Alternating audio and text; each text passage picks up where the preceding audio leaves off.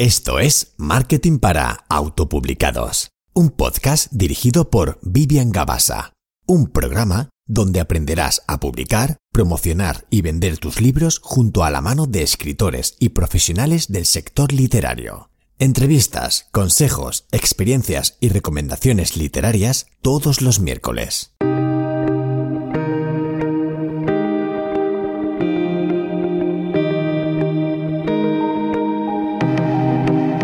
Hola, hola, ya estamos otro miércoles en el podcast de marketing para autopublicados y este episodio viene cargadito de contenido que te va a encantar.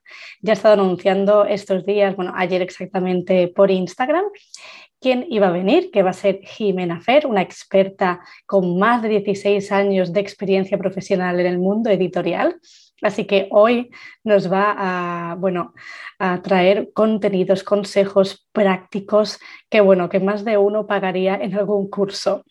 Pero antes de nada, eh, quiero recordarte los nuevos servicios que estoy ofreciendo en Legends Founders, ya que he lanzado un nuevo servicio hace muy poquito y es la optimización y posicionamiento de tu libro, tanto ebook como tapa blanda, en Amazon, más el contenido A.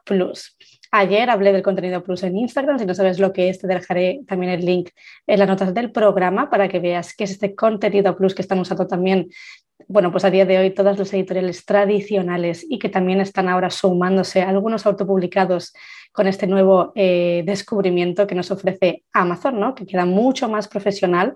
Podemos añadir banners, podemos añadir texto, podemos añadir eh, imágenes, tablas de eh, comparativas, todo esto para bueno, que quede nuestra cuenta de Amazon con nuestro libro mucho más profesional y, por supuesto, complementar el gran posicionamiento, la optimización, ¿no? pilar del KDP que utilizamos pues, en categorías, en etiquetas y todo esto. Este servicio eh, es un pack ¿no? donde va esta optimización tanto del ebook como en tapa blanda, más el contenido A plus conjunto. O también puede, puede ser por separado. Es el nuevo eh, servicio que tengo en Agents Founder. Simplemente te lo comento por si todavía no sabías los servicios que tenemos, que es junto a este la consultoría para escritores, que es como el producto estrella, el servicio estrella.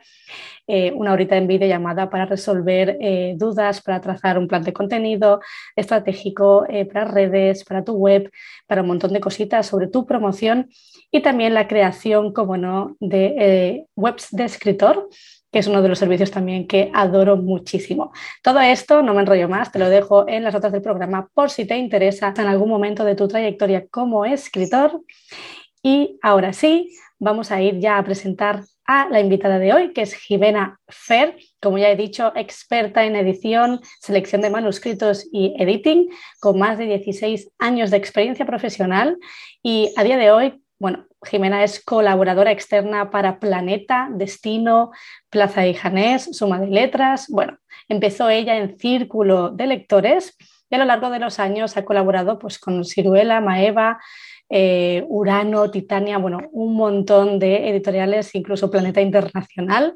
Entonces, eh, bueno, eh, con, todo, con todo este currículum ya nos hacemos una idea de eh, bueno, pues, eh, todo lo que ha aprendido durante todos estos años Jimena y de lo que va a aportar hoy en este programa. ¿no? Hoy vamos a hablar de cómo preparar una buena carta de presentación y una buena sinopsis, dos elementos fundamentales a la hora de presentar un buen manuscrito también, por supuesto, vamos a hablar de, esto, ¿no? de cómo presentar el manuscrito que da tanto dolor, tantos dolores de cabeza a muchos autores, o también cómo funciona el filtro a la hora de eh, que una novela llegue a la editorial y que esta editorial mm, decida si vale o no vale. Todo esto también vamos a, eh, vamos a aprenderlo junto a los errores más habituales que, suelen cometer los autores a la hora de presentar este manuscrito como a una editorial como, como Planeta, por ejemplo, ¿no? o cómo conseguir publicar con una gran editorial, una editorial tocha de, como Penguin Random House, todas estas, ¿vale? Que bueno, pues cualquier autor sueña, ¿no? A través de diferentes vías, ¿vale? Porque no hay solo una única vía para poder publicar eh, con grandes editoriales, sino existen diferentes vías. Y todo esto nos lo va a contar hoy Jimena. Y empezamos. Bienvenida Jimena al podcast. Eh, muchas gracias por estar aquí. Muchas gracias por invitarme. Bueno, eh, Jimena, en el podcast de marketing para autopublicados, para escritores, eh, siempre que viene un invitado o invitada, eh, me gusta que os presentéis. Os paso un poco la filota. y, bueno, mejor que vosotros no os conoce nadie. Así que bueno, cuéntanos un poquito para los que todavía no te conocen o que quieren saber un poquito más a lo que te dedicas, quién eres y demás. ¿Quién es Jimena Fer? Pues yo trabajo en editoriales desde hace 16 años. He trabajado y colaboro con editoriales grandes y pequeñas, pequeñas no, perdón, medianas, eh, sellos de Planeta, sellos de Penguin, Ciruela, Maeva, Urano, creo que Alianza, Casi Anaya. Ah, claro, son muchos años, ¿no? Y en esta profesión uno va rodando, cambiando, va por épocas también y, más o menos las mismas personas siempre estamos dando vueltas en los mismos sitios. Y en este tiempo, pues las cosas que hago son informes de lectura. Para Planeta he hecho durante varios años la criba de todo lo que llega, que eso es otra cosa y también editing para muchos sellos, autores, mm, para mejorar la novela. Yo lo resumo en que valoro y mejoro manuscritos, básicamente. Me gusta, me gusta la, definición que, has escogido. Bueno, como ya hemos mm. comentado, ¿no? son 16 años, imagínate, ya tienes detrás de ti mucha experiencia. Hoy vamos a hablar sobre todo un poco, a mí me gustaría enfocar la entrevista en el tema de, eh, pues eso, ¿no? Un escritor que tiene que tener en cuenta antes de, enviar un manuscrito, que hay como un montón de dudas. Hoy hablaremos de unas poquitas, por supuesto. Em, pero bueno, tú además también eres escritora, ¿no? Has publicado eh, el libro de cómo no enviar mi novela a editoriales y hablas de los errores comunes y cómo mm. evitarlos, ¿no? Háblanos un poquito de lo que encontrarán los escritores en tu libro. Bueno, esto surgió Gracias por llamarme escritora. Esto es un manual. Eh, vamos a ver, esto surgió porque, claro, yo me he dado cuenta que yo vivía en la burbuja del mundo editorial, trabajaba con eh, autores profesionales, con editores y, no había salido de ahí, hasta que llegó el COVID y decidí abrir una cuenta en Twitter. Y claro, ahí empecé a tener, y eso me cambió la vida, me abrió la mente, me permitió crecer en, múltiples aspectos. Y empecé a tener contacto con, directo con autores. Y me di cuenta que hacía falta mucha, mucha información, que hay demasiado gurú, demasiadas fake news y que había que aclarar un poco porque yo soy una ferviente creyente en el derecho a la información y vi que hacía falta. De ahí surgió este, este libro que, porque yo también em, al principio di muchos talleres gratuitos sobre cómo contactar con editoriales, todas estas cosas, y claro, me fui dando cuenta de lo que pasaba, ¿no? Y pensé, tengo que hacer algo para que la gente no dependa de nadie, sea libre, independiente y pueda hacérselo por su cuenta. Entonces, es un libro eminentemente práctico, porque hay poca teoría, pero todo lo que aprendes es a partir de unos ejercicios con respuesta, pero son ejercicios en los que tú vas de dificultad gradual, en los que vas descubriendo lo que hace falta y están encarados de esa manera porque yo antes de dedicarme al mundo editorial, yo estuve en el mundo de la educación, del autoaprendizaje, del aprendizaje en línea y de la pedagogía y de todo esto. Entonces es como que ahora un poco se ha unido todo en mi vida, ¿no? Y este libro tiene 60 ejercicios para que vayas descubriendo y por ti mismo lo que necesitas. Yo no me gustan, ¿sabes? Esas clases que llegan y te lo vomitan todo y eres como una meba que tiene ahí que chupar la sabiduría ulterior. No, no, el aprendizaje tiene que ser algo de ida y vuelta en el que todo el mundo aprende. Entonces, el libro tiene una primera, tiene mm, varias unidades, digamos, una primera unidad en la que te enseño a descubrir lo que quieres como escritor. Eso está muy bien. Porque la gente se pierde mucho y, no, no se trata solo de enviar un manuscrito a una editorial o bueno, si lo quieres, a ver, hoy en día hay, gracias a Dios, muchas posibilidades. Si lo quieres publicar en Amazon o donde sea, me da igual. Pero algo que yo considero fundamental es que una vez que tú dices, yo quiero escribir quiero hacerlo de verdad, porque mi corazón, mi alma está en esto, entonces, vale, vamos a tomárnoslo en serio. Paso uno, ¿qué quieres como escritor? ¿Cuál es tu sueño? Respeta tu sueño, establece estrategias y establece un camino, porque esto es un viaje, no es un viaje corto ni fácil. Entonces, vamos a ver, ¿quieres ir a Tokio a Tierra del Fuego, a Alaska o a París? Sí. Pues son rutas diferentes. Primero establece dónde quieres llegar, el tiempo, hay ejercicios para que aprendas a observar las carreras de otros escritores. Eso es la primera parte. Vale, entonces uno dice, vale, yo quiero ir a la Antártida. Bien, ¿cómo voy a llegar a la Antártida? Y entonces luego, pues, hablo, explico un poco en qué debe tener un manuscrito, cómo presentarlo.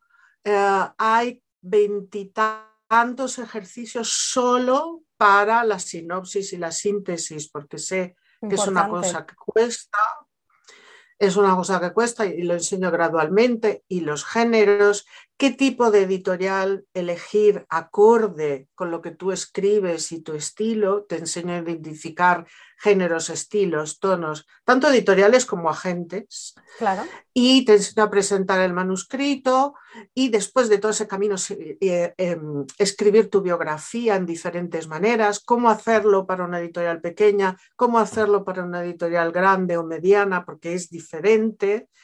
Y al final, claro, pongamos que llega, en el peor de los casos, Dios quiera que no, pero que llega el rechazo. ¿Cómo entender eso desde el punto de vista editorial, lo que pasa en una editorial para que te rechace, lo que puede suceder y, y doy también herramientas para que cada uno pueda gestionar eso después de la llorera y la frustración, que es parte del proceso y es, normal, claro. Es absolutamente normal que te enfades, incluso es positivo. Y cómo puedes gestionar eso también contigo. Y al final de todo hay como una autoevaluación que también sirve de autorrepaso para que veas. Pero yo creo, yo creo, aún no, Claro, es un libro con muchos ejercicios, son 60, ¿no? Hay mucho que hacer y ha salido hace poco, entonces aún la gente no me ha explicado muchas cosas, pero yo creo que al final estás perfectamente preparado para enviar una carta decente, un email o carta decente con una sinopsis también correcto y un manuscrito correcto, porque, bueno, es lo que te enseño y te preparo. Claro, claro. Y al final, al final es un workbook, es un, es, para trabajar, porque es un manual. Sí. Claro, realmente eh, podemos encontrar un montón de libros de teoría donde podemos leer, leer, pero al final no pasamos a la acción. Ahí, en este caso, sí que tenemos la oportunidad con estos ejercicios a ponerles ya pues eso, eh, palabras, a la sinopsis, a la biografía, cómo hacerlo, que al final es lo que nos cuesta ponernos a hacerlo. Lo sé, lo sé, lo sé. Y, y, ya y yo creo que la teoría está bien cuando ya sabes hacer algo y buscas. Intelectualmente necesitas más y buscas más. Perfecto. Pero para empezar, tienes que empezar haciendo. Y todo mi acercamiento, tanto en mi curso como en el libro, en el manual este, como en todo lo que hago, es empezar haciendo, empezar probando, ir aprendiendo, ir aprendiendo, porque no tomo cada persona como un libro en blanco, cada persona viene con su experiencia, su saber de la vida, sus cosas, y hay de ahí cosas que te pueden servir y otras que no. Entonces las tienes que distinguir y una vez que sabes cuáles son los vacíos, los puedes llenar, crecer, aprender y sobre todo ser independiente y hacértelo por tu cuenta, ¿no? Muy importante, muy importante esto. Bueno, has mencionado el tema de, eh, pues eso, la biografía, la sinopsis. Eh, bueno, a mí me gustaría hablar sobre todo de la carta de presentación, pero así a, grosso, modo, porque claro, ya meternos en esto ya sería un podcast de cinco horas, obviamente no nos daría. Pero ¿qué elementos así principales nada más tendría que tener en mm. cuenta un escritor de decir, vale, antes de mandar esta carta de presentación, ¿Qué tengo que hacer o qué tengo que saber? Lo primero es que tiene que ser corto. Importante. Porque claro, yo he estado del otro lado y he visto esos emails que son la historia de Roma y Egipto juntos, con un montones de enlaces, la gente manda muchos enlaces. Y Entonces, a ver, en eh, la industria editorial Ah, se trabaja contra el tiempo, se corre mucho. Y no nadie va a leer un email largo tuyo, es que ya ni se sabe, dice, esto uno, pero no solo porque sea largo o corto, sino que tú como escritor tienes que demostrar que eres escritor en todos los ámbitos, en un email, en una postal, en un libro, en lo que sea escrito, tienes que demostrar que eres escritor y que sabes hacerlo. Entonces, este email tiene dos líneas que te presentas. Hola, soy Pepi. Tengo un libro que se llama tal, de género tal, de tantas páginas y confío en que tenga lugar en su editorial. Punto.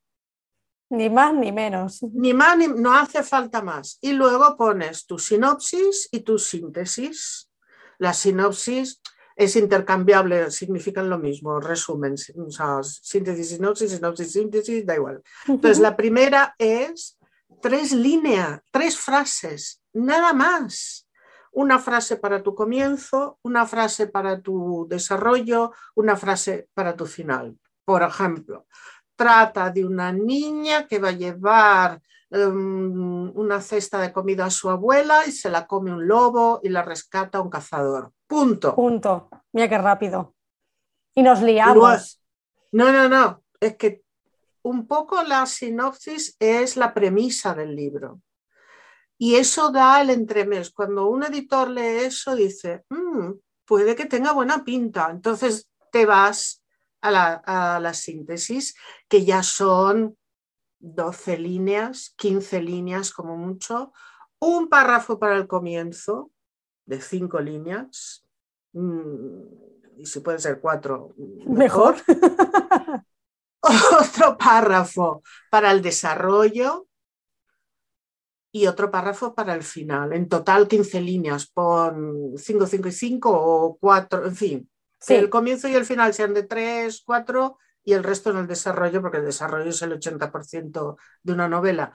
Entonces, y en, cuando presentas el comienzo, ahí tiene que estar el protagonista, su nombre, el lugar y el momento en que se desarrolla la historia y cuál es la premisa inicial. Pues eh, París, 1942. Una joven se enamora de francesa, se enamora de un, capitán alemán y juntos huirán por todo el mundo. eso es el comienzo. Luego pones tres o cuatro giros de lo que les pasa y el final. Mm, yo qué sé, eh, Marguerite eh, huye a la Antártida después de la muerte de Klaus. Punto. Perfecto, perfecto. No te enrolles más, porque si eso es interesante, luego se ve lo que tú has hecho en el manuscrito, porque lo que importa es el manuscrito. Y si es para una editorial pequeña, ellos normalmente te piden el texto de contraportada, entonces basta que le quites el final, no se lo pongas. Claro. Todo eso hay que tenerlo en cuenta, también lo explico en el libro, ¿no? Porque es pero en fin, depende, primero tienes que mirar la editorial, si aceptan manuscritos o no aceptan, y algunas tienen requisitos determinados, sobre todo las pequeñas, porque una persona hace el trabajo de 10 y claro, tienes que poner de tu parte eh, y, y, te ciñes a eso y si no, ya está. Y la biografía, tampoco me cuentes tu vida, ¿eh? ni que lees desde pequeño, Qué típico. Qué típico, esto. Qué típico. Muy típico. ¿Qué tendrían que explicar así por encima en una biografía? Claro, ahí, ahí depende, ¿no? O sea, me llamo tal, si tienes carreras, pues carreras. Si tienes algún hobby diferente, tal, o por ejemplo, soy madre de tres niños, me mm, escribo a las cuatro de la mañana cada día y mm, hago pan y bordo. Mm, o sea, piensa que un escritor es una persona para el común de los mortales, normales, normales y mortales, si hay algo que sea normal. Em, que es una persona rara. Entonces, si eres raro, eso es bienvenido en este mundo. Si, yo qué sé, eh, me acuerdo de una chica que era ama de casa, tenía tres hijos, guardia de seguridad, su afición era escribir y el punto de cruz. Pero hacía unas cosas con el punto de cruz. Una maravilla, ¿no? Mm. Y eso es interesante porque dice, ay, mira, cuántas cosas hace, porque para el escribir tienes que vivir mucho también y si haces muchas cosas es interesante, pero esa bio no puede ser más de cinco líneas. Truco. Mírate libros de esa editorial, mírate la contraportada donde esté el autor con su biografía y copia su estilo, tan fácil como eso. Totalmente, totalmente. Bueno, súper tips lo que, los que acabas de dar. Yo creo que ha quedado clarísimo eh, porque vamos, eh, Jimena, lo has explicado súper bien. Otra de las preguntas yo creo que más se hacen los escritores es eh, cómo se hace esa criba, ¿no? Tú, por ejemplo, pues recibes al día X manuscritos, ¿vale? Mm. ¿Cómo, decides o en qué te fijas así? Mm. En nada, pero para, sin concretar mucho, simplemente cómo trabajas. No, no, no. Pues es difícil de explicar hmm. porque a la gente le cuesta entenderlo. ¿Qué pasa? Hay dos cosas que se unen para hacer una criba, tu olfato y tu experiencia. Cuando tienes mucho olfato y mucha experiencia, hay cosas que ves. Yo ya en la primera página muchas veces sé cómo va a acabar la cosa, sobre todo si está mal escrita. Claro. Entonces, ves, miras la primera página, si está bien estructurada, uno dice, este sabe o esta sabe lo que está haciendo. Y lees un poco más, luego al medio y luego al final. Depende de si el manuscrito, si la premisa está clara, si los personajes resultan eh, empáticos, porque claro, de todo esto se hacen informes detallados, ¿eh? no es cuestión de gusto, que se lo olvide a la gente, es cuestión de profesionalidad. Entonces tienes que detallar cómo es el comienzo, cómo es el desarrollo, cómo es el final, cómo son los diálogos, el estilo, el tono, el ritmo, cómo son los personajes. Claro, son muchas cosas. Son muchas, son mm, una vez que lo conté eran 21 cosas, pero que lo vemos, o sea, si el man se ve media hora, ¿eh? cuando haces una criba. Si ya es bueno, se tarda un poco más porque ya vas a mirar un poco más. Eso por una parte, en cuanto lo primero, lo fundamental es la calidad narrativa. Si tiene algunos errores ortográficos, no importa.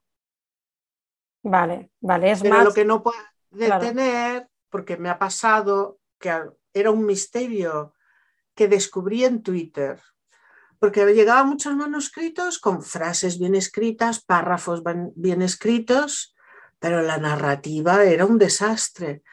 Y claro, uno dice, pero ¿cómo puede ser? Si alguien sabe escribir frases y párrafos bien, tendría que no ser tan caótica la narrativa. Ajá, y ahí descubrí el efecto que amáis tanto del corrector ortotipográfico. Es verdad, es verdad. Pero claro, si la narrativa no tiene sentido, claro, no, sirve. No hay por dónde cogerlo, claro. No hay por dónde cogerlo.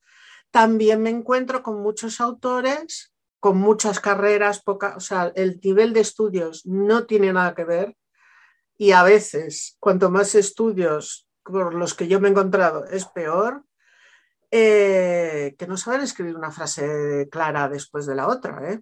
Sí, sí, es que al final no tiene nada que ver que tenga 800 carreras porque a lo mejor luego no ha escrito nada o, lo justo o no ha tenido que hacer. No es lo que ha escrito, la gente está leyendo mucho autor traducido que mm. tienen otras estructuras lingüísticas y pasan cosas como la frase francesa. Aturdida, fue hacia la puerta. Esto... Bueno, veis a Jimena porque esto es un podcast que tendréis que verle las caras. Es buenísimo. La voz pasiva, mm. que viene mucho del inglés. No, hijo, no. La doble y triple adjetivación, que viene en muchos. Sí, es verdad. O sea, horror, horror. Entonces, claro, si quieres escribir bien, primero tienes que saber de narrativa, lo básico. Uno. Dos, tienes que dominar el lenguaje. Más simple, menos simple, más culto, menos culto, porque hay algo que pasa sobre todo en las autoras románticas, que creo que se sienten a veces culpables, porque claro, hay lamentablemente hay mucha manía hacia la novela romántica y mm, entonces quieren hacerse más cultas y complican el lenguaje y rompen el tono. Queda claro. Entonces de repente es, oye, qué guay, chachi, dijo ella en una efusión de sentimientos. Claro, eso frena al, lector de golpe. Claro. Entonces, tienes para, para poder escribir bien, tienes que leer en tu lengua, porque eso es un aprendizaje, y tienes que leer autores muy buenos que te eleven. Totalmente, totalmente. ¿Qué, le, les recomendarías a los escritores que, además de lo que has comentado, ¿no? de que se formen en lenguaje, en narrativa, en todo, ¿no? Eh, si su sueño, digamos, es publicar pues, una editorial grande, sea Planeta o cualquier otra que digamos, bueno, pues está bien, media grande. Pero por supuesto, la gente tiene que, tú tienes que decir, yo quiero esto y, y poner de tu parte para que así sea, es, pero como en todo, ¿no? Claro, Tenemos, a todos nos gustaría vivir en una casa mejor, en un barrio mejor, en un lugar mejor, y, trabajamos para eso. O un trabajo, también vas cambiando. O sea, que tu primer manuscrito quieras dar el pelotazo en Planeta o Penguin, hombre. Es complicado. Mm, no te va a pasar porque el primer manuscrito no suele ser bueno. Solo en estos 16 años solo conoció dos personas que el primer manuscrito era excelente.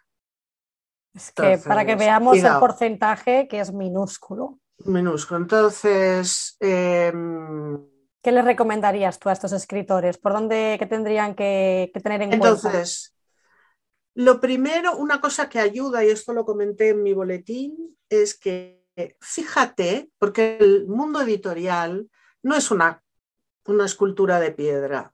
Cambia, porque la gente cambia y los libros se hacen para la gente, ¿vale?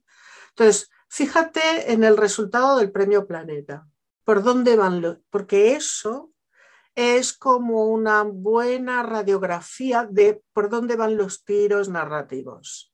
¿Qué ha ganado una histórica? Pues seguramente la histórica está tirando fuerte. ¿Qué ha ganado un thriller lleno de sangre, intestinos? Pues parece que las cosas van por ahí. Eso te da un poco el olor del momento, porque todas las editoriales, sobre todo si son generalistas, quiero decir, si se dedican al gran público, van por ahí. Vale, eso uno y dices, bueno, ahora parece que necesitamos emociones más fuertes, más sangre y más intestinos.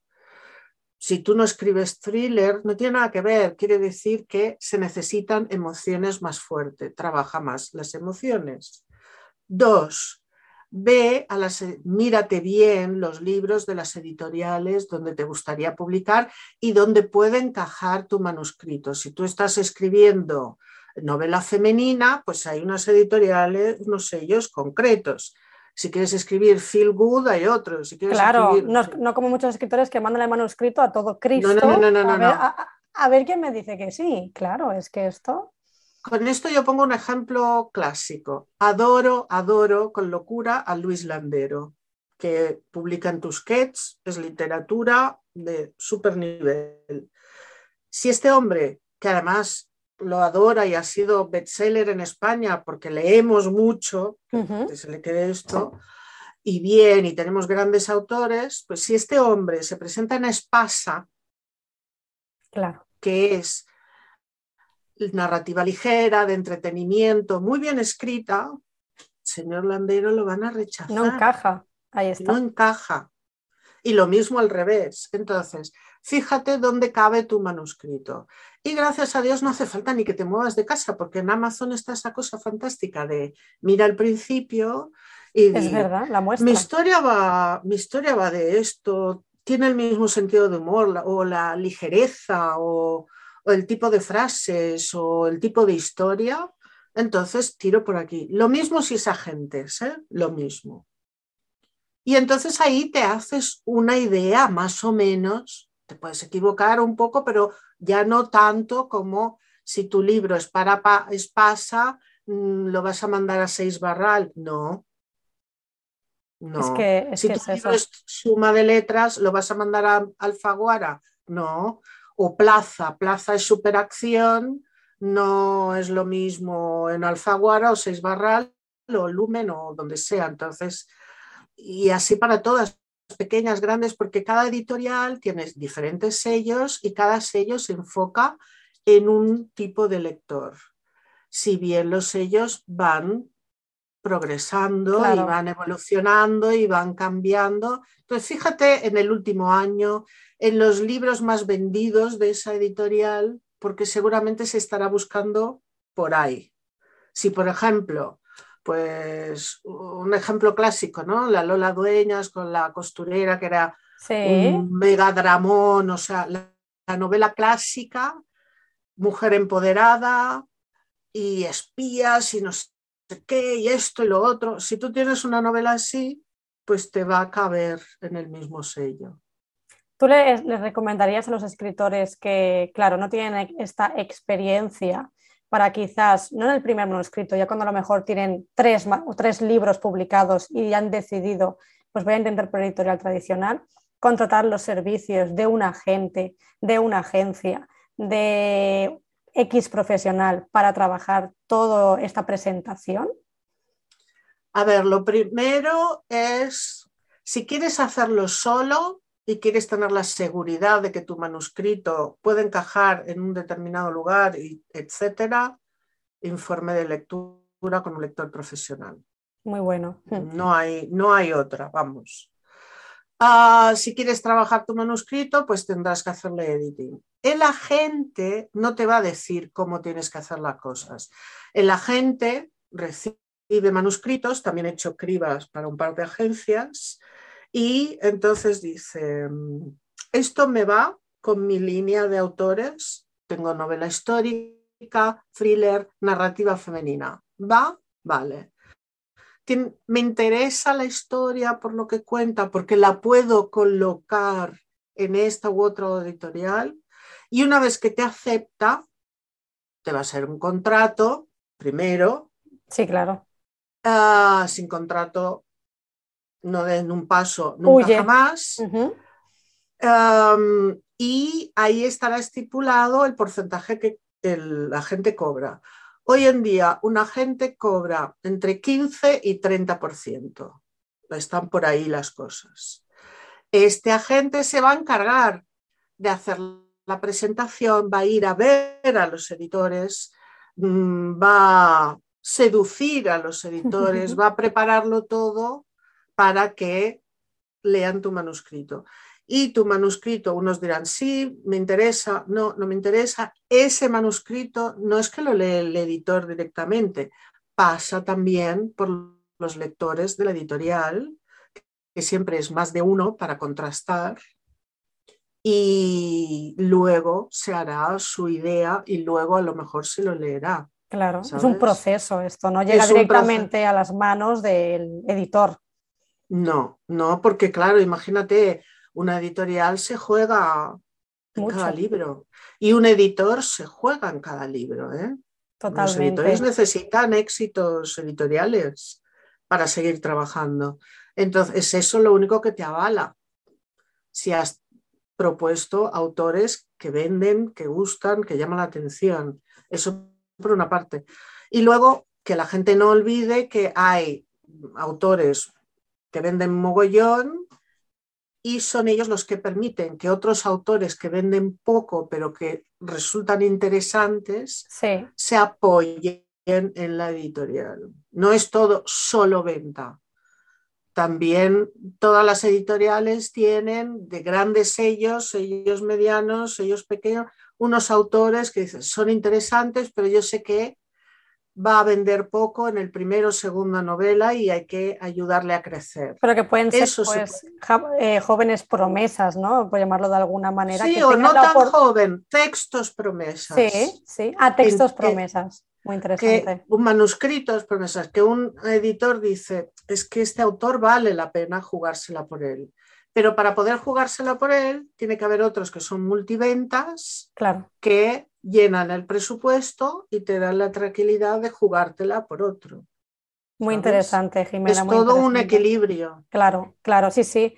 Em, súper interesante. Yo creo que ya los escritores tienen una idea de más o menos, pues, qué tener en cuenta. ¿Qué les dirías a los que, ya para ir terminando el episodio, mm. qué les dirías, que lo has mencionado justamente al inicio del podcast, cuando les rechazan, ¿no? Cuando se sienten tan frustrados, ¿qué les recomendarías mm. tú que, bueno, que esto pasa, ¿no?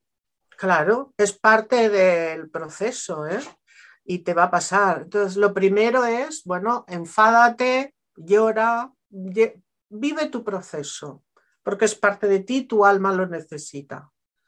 Y después de unos días, pues tienes que averiguar por qué te han rechazado. Si te rechazan en una editorial, prueba en otra. Pero si te rechazan en tres o cuatro, le pasa algo al manuscrito, pero vamos, estoy convencida. es que con el 99,9% pasa algo en el manuscrito y si pasa algo es de orden narrativo siempre, porque el manuscrito es lo primero, es lo que interesa y que la narración tenga sentido, que sorprenda, que emocione, que haya una historia bien contada. Totalmente, tienen que darle una vuelta, ser autocríticos, que eso es muy eh, importante. Es muy difícil. Y, no tan fácil, claro, es lo que iba a decir, pero hay que intentarlo, es otro proceso, ¿no? De, ya no mm, solo de escritor, mm. sino de persona. Y mm. para, bueno, pues para intentar conseguir esos sueños, metas y, que, y todo lo que quieren, ¿no? Em, Jimena, eh, para ir terminando, cuéntanos, eh, recomiéndanos, mejor dicho, eh, un libro, dos libros que te gusten, que sean útiles, eh, pues si puede ser para escritores o si no, que, tú quieras recomendar. A ver, mm, claro, los libros que me gustan a mí son una cosa. Tienes que buscar los libros que te gustan a ti, a ti, tú, quien sea. Y lee en un género diferente al tuyo para enriquecerte. Si quieres aprender como escritor, pues yo recomiendo leer los bestsellers. ¿Por qué?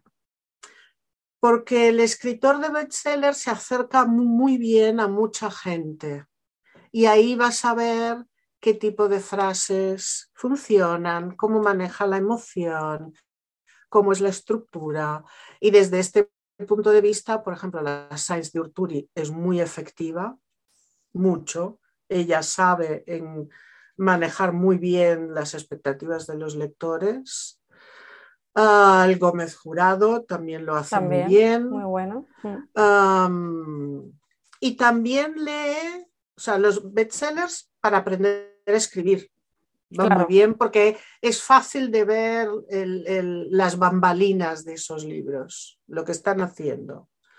Pero también necesitas nutrirte tu alma y necesitas elevarte y elevar el lenguaje, tu gusto, buscar la belleza, sin importar el género que escribas. Entonces lee grandes autores. Rosa Montero, Marta Sanz, Sara Mesa, Luis Landero y Es que hay muchísimos. Hay tantísimos. Hay tantísimos. Pero, por ejemplo, yo a la gente que suele leer poca literatura, me da muy buenos resultados que lean Almudena Grande, Inés y la Alegría, porque se acerca bastante a un estilo que le va a mucha gente. ¿no? Sí. Ah, pero bueno, si te gusta el thriller, mira, desde El chico de las bobinas de Pérez Cervantes, cualquiera de Hugo Silva, Víctor del Árbol, por favor, que ese hombre, ¿sabes? Hace lo que quiere con los lectores. Entonces, pero si no vas a una librería, métete en Amazon, mira las primeras páginas y di, mm, vale, puede estar bien. Porque aconsejar un libro es algo muy personal. Si yo no sé lo que tú lees, no te puedo aconsejar. Claro, a mí me puede gustar, a mí me encanta Javier Pérez de Andújar, sí. que es muy, es una búsqueda del estilo muy intelectual que no le gusta a cualquiera. Claro, claro, todos tenemos pues nuestros gustos, ¿no? De todas maneras, yo siempre en las notas del programa pongo alguna recomendación, pondré algunos de los que he mencionado. Hay un libro que recomiendo a todo escritor porque va a sentir que está escrito para él. La loca de la casa de Rosa Montero. No, lo he leído, pero, pero me lo anoto. Maravilloso. es un libro para creadores y especialmente para escritores. Qué bueno. Vas a sentir, porque esta mujer madre mía, em, vas a sentir que hay alguien en el mundo que te escucha, a ti. La loca de la casa de Rosa Montero es un libro para escritores. Pues ya, va de cabeza a las listas de, este programa para que así eh, todos los oyentes vayan a, mirar el tema de, pues, de que va la sinopsis y tal, y si a quien le interese, pues eh, ya, tiene, ya tiene lecturas para leer. Y Jimena, eh, ¿dónde pueden encontrarte escritores, escritoras, temas redes sociales, página web? Cuéntanos. Pues es todo Jimena Hacer Libro, Twitter con la arroba por delante, Instagram, que estoy menos porque Instagram es mucho trabajo, a veces no tengo tiempo, uh, arroba Jimena Hacer Libro y mi web es jimenacerlibro.com. Así que chicos, chicas, fácil, es muy fácil encontrarla. Yo lo dejaré igualmente todo, todo apuntado. Y nada, eh, Jimena, ha sido un placer, ya hemos llegado al final Igualmente, del programa. Se me pasado muy rápido. Muy rápido, sí, sí, sí.